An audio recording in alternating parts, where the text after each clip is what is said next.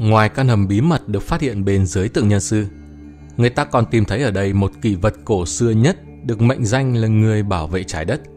Bởi nó đã cứu sống hàng ngàn người khi hòn đảo cuối cùng của lục địa Atlantis chìm sâu xuống đáy biển. Không những thế, nó còn có mối liên kết đặc biệt với Đại Kim Tự Tháp, nơi được coi là điểm cực quan trọng hình thành nên tấm lưới của hành tinh, bảo vệ sự sống của loài người.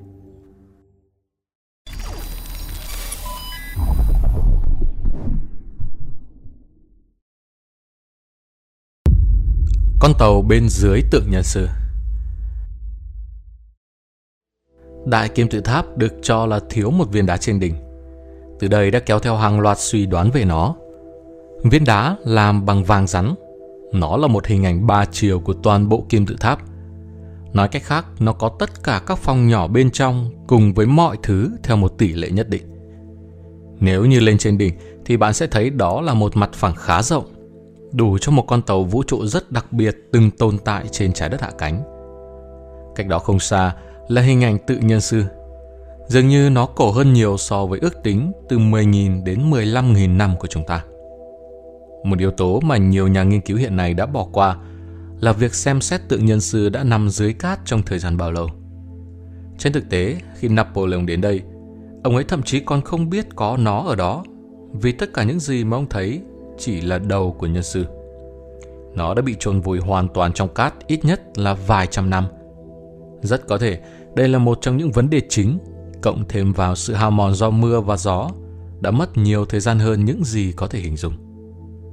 Theo Thoth, từng nhân sư đã có từ 5,5 triệu năm trước. Ngay cả John Anthony West cũng ngầm thừa nhận rằng nhân sư già hơn rất nhiều so với con số từ 10.000 đến 15.000 năm.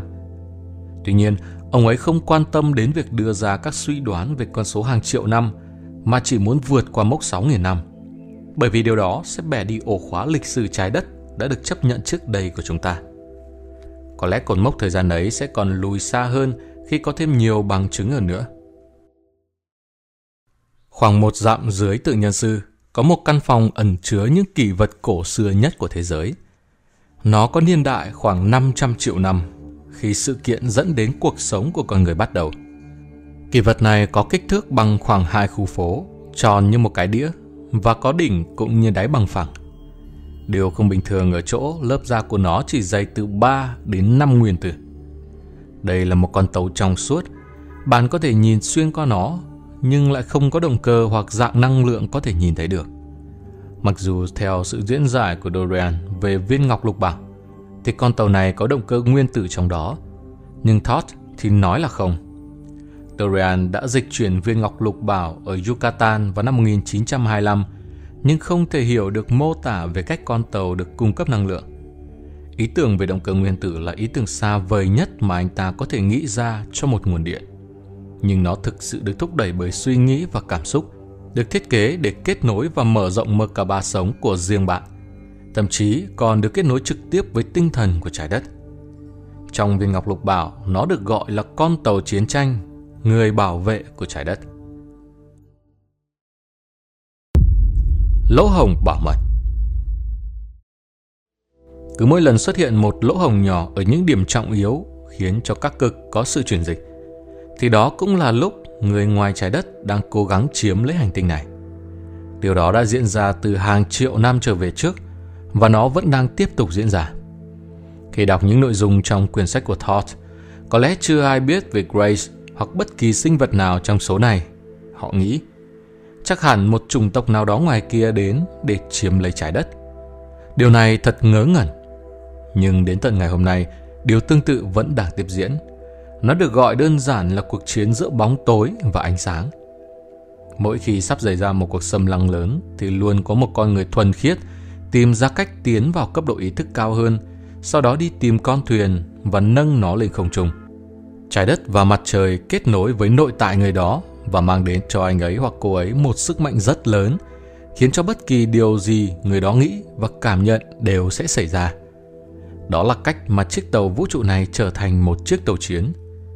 Bất kể chủng tộc nào đang cố gắng chiếm lấy trái đất, thì người này chỉ cần nghĩ đến một tình huống buộc họ phải rời đi. Điều này giữ cho quá trình tiến hóa của chúng ta được tiếp tục mà không có bất kỳ sự can thiệp hoặc ảnh hưởng nào từ bên ngoài. Ít nhất đó là những gì được cho là sẽ xảy ra. Đây là lý do tại sao Grace rời đi. Những vấn đề mà họ đang gặp phải là do một phụ nữ đến từ Peru. Cô ấy đã thăng thiên đầu tiên để xử lý tấm lưới điện tử mới và kết nối với nó, kết nối với trái đất, tìm thấy con tàu và nâng nó lên không trung đầu tiên. Cô ấy đã thực hiện một sự kết nối cơ bản với các tinh thể trên trái đất, sau đó thực hiện lập trình lại hệ thống.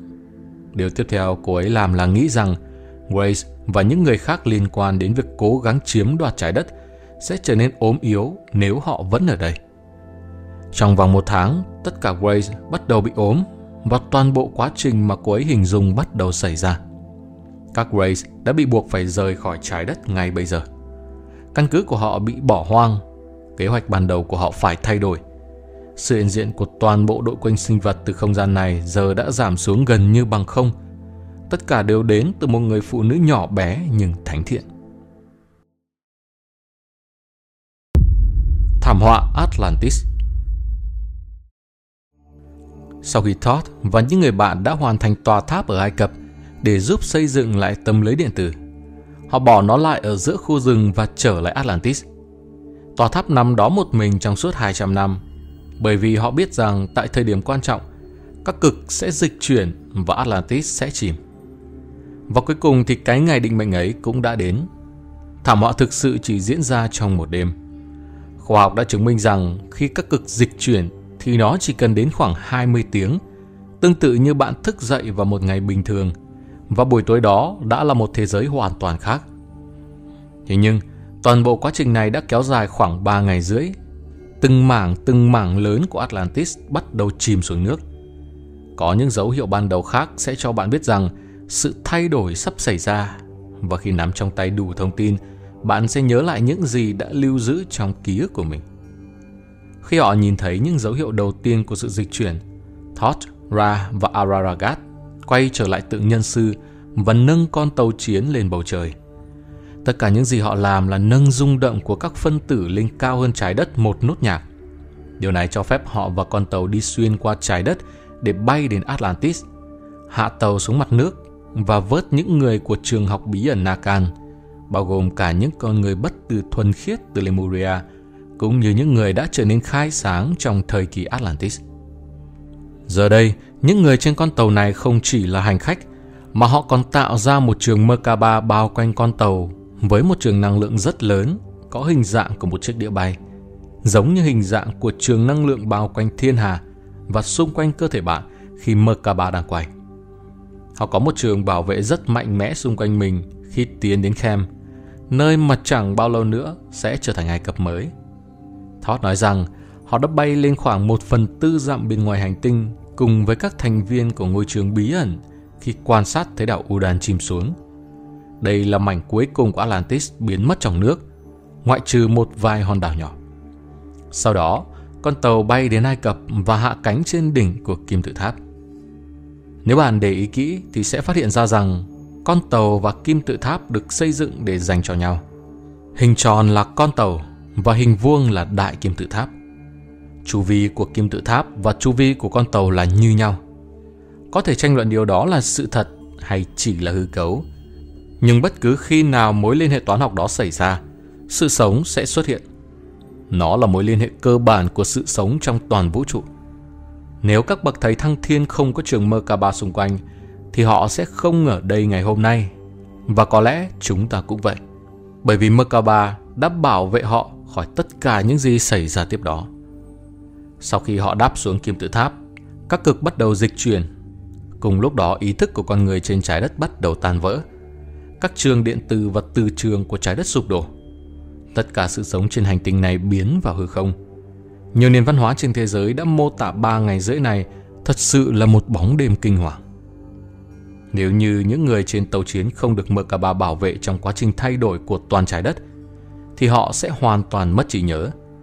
Bảy bộ nhớ của chúng ta được gắn kết với nhau chủ yếu bởi một từ trường tồn tại xung quanh não, bên trong hộp sọ và xung quanh đầu.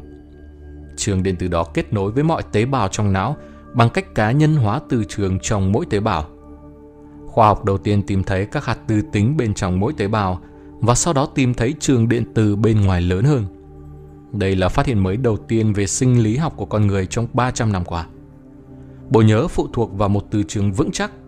Nếu bạn không có phương tiện bảo vệ trí nhớ của mình, nó sẽ bị xóa đi và biến mất, giống như rút phích cắm nguồn máy vi tính.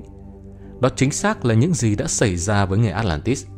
Những người khác sống sót sau thảm họa và những ai không thể kích hoạt MK3. Nhưng con người vĩ đại, những con người tiến hóa hơn bạn và tôi đột nhiên thấy mình ở trong một tình huống mà họ không biết phải làm gì cả, mặc dù có cơ thể và bộ óc tiến hóa cao.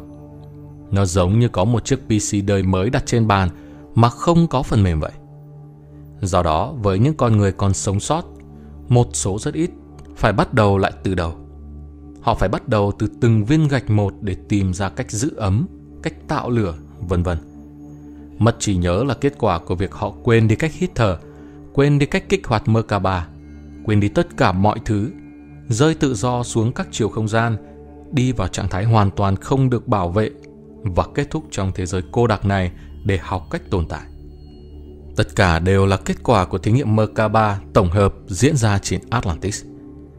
Nếu không có một nhóm nhỏ các bậc thầy thăng thiên đó, chúng ta đã không thể nào sống sót được và toàn bộ cuộc thí nghiệm trên trái đất sẽ chấm dứt mãi mãi. Nhưng họ đã giữ được trường điện tử đứng vững, vừa đủ, trong khi mọi thứ khác bị vỡ tan trước mặt họ. Bên cạnh những bậc thầy thăng thiên, còn có hai nhóm khác trên trái đất. Những người vẫn giữ trường điện tử Merkaba còn nguyên vẹn vào thời điểm này là người Nephilim và người Syrians, chính là cha mẹ của chúng ta. Không rõ người Nephilim đã ẩn náu ở đâu trong hành tinh này, nhưng người Syrians vẫn ở trong sảnh đường Amenti trong lòng trái đất. Có lẽ hai chủng tộc này vẫn ở đây, nhưng ẩn trong chiều không gian cao hơn trái đất một nốt nhạc. Ánh sáng trở lại Sau ba ngày rưỡi sống trong bóng tối, ánh sáng xuất hiện trở lại trên trái đất. Các trường điện tử tự ổn định và chúng ta đã ở trong chiều không gian thứ ba. Mọi thứ đều mới và khác biệt. Nó đã thay đổi hoàn toàn trải nghiệm của con người. Khi chúng ta quan sát kỹ lục địa Atlantis thì sẽ phát hiện ra rằng người Atlantis đã thực sự hiện hữu ở trong một cấp độ ý thức cao hơn nhiều so với chúng ta. Họ đã không trải nghiệm cuộc sống như con người bây giờ, mà theo một cách hoàn toàn khác biệt. Thật khó để giải thích từ góc nhìn của chiều không gian thứ ba. Sau khi hạ cánh trên đỉnh đại kim tự tháp, Ra và khoảng một phần ba số người từ con tàu đi xuống một đường hầm, tiến vào một căn phòng ở tầng 2, 3. Ở đây có những viên đá được làm bằng màu đỏ, đen và trắng, vốn là màu sắc kiến trúc chính của người Atlantis. Căn phòng này dẫn đến một kênh dẫn mà họ sử dụng để đi xuống một thành phố hoặc một ngôi đền ở bên dưới, nơi mà Todd và những người bạn đã xây dựng cùng lúc với kim tự tháp. Sau khi các trường năng lượng ổn định và một phần ba số người cùng với Ra bắt đầu xây dựng nền móng của nền văn minh mới tại thành phố này. Cùng lúc đó, các bậc thầy thăng thiên còn lại nhấc tàu chiến ra khỏi đại kim tự tháp và bay đến nơi ngày nay được gọi là hồ Titicaca, nơi mà họ đã hạ cánh trên đảo Mặt Trời ở Bolivia. Todd đã xuống đó cùng với khoảng một phần ba số người còn sống sót. Sau đó họ cất cánh thêm một lần nữa và bay đến dãy núi Himalaya, nơi Ararat cùng với một phần ba số người còn lại đã hạ cánh xuống đó. Cuối cùng, bảy người ở lại với con tàu và lái nó trở lại với tượng nhân sư, trở về căn phòng bí mật. Phải chăng đây là nơi bắt đầu hình thành nên những chủng người mới trên hành tinh trong giai đoạn kế tiếp? Đừng quên chia sẻ với chúng tôi góc nhìn thú vị của bạn ngay khi kết thúc video này. Còn bây giờ thay mặt ekip, Việt Cường xin chào và hẹn gặp lại mọi người trong những video tiếp theo.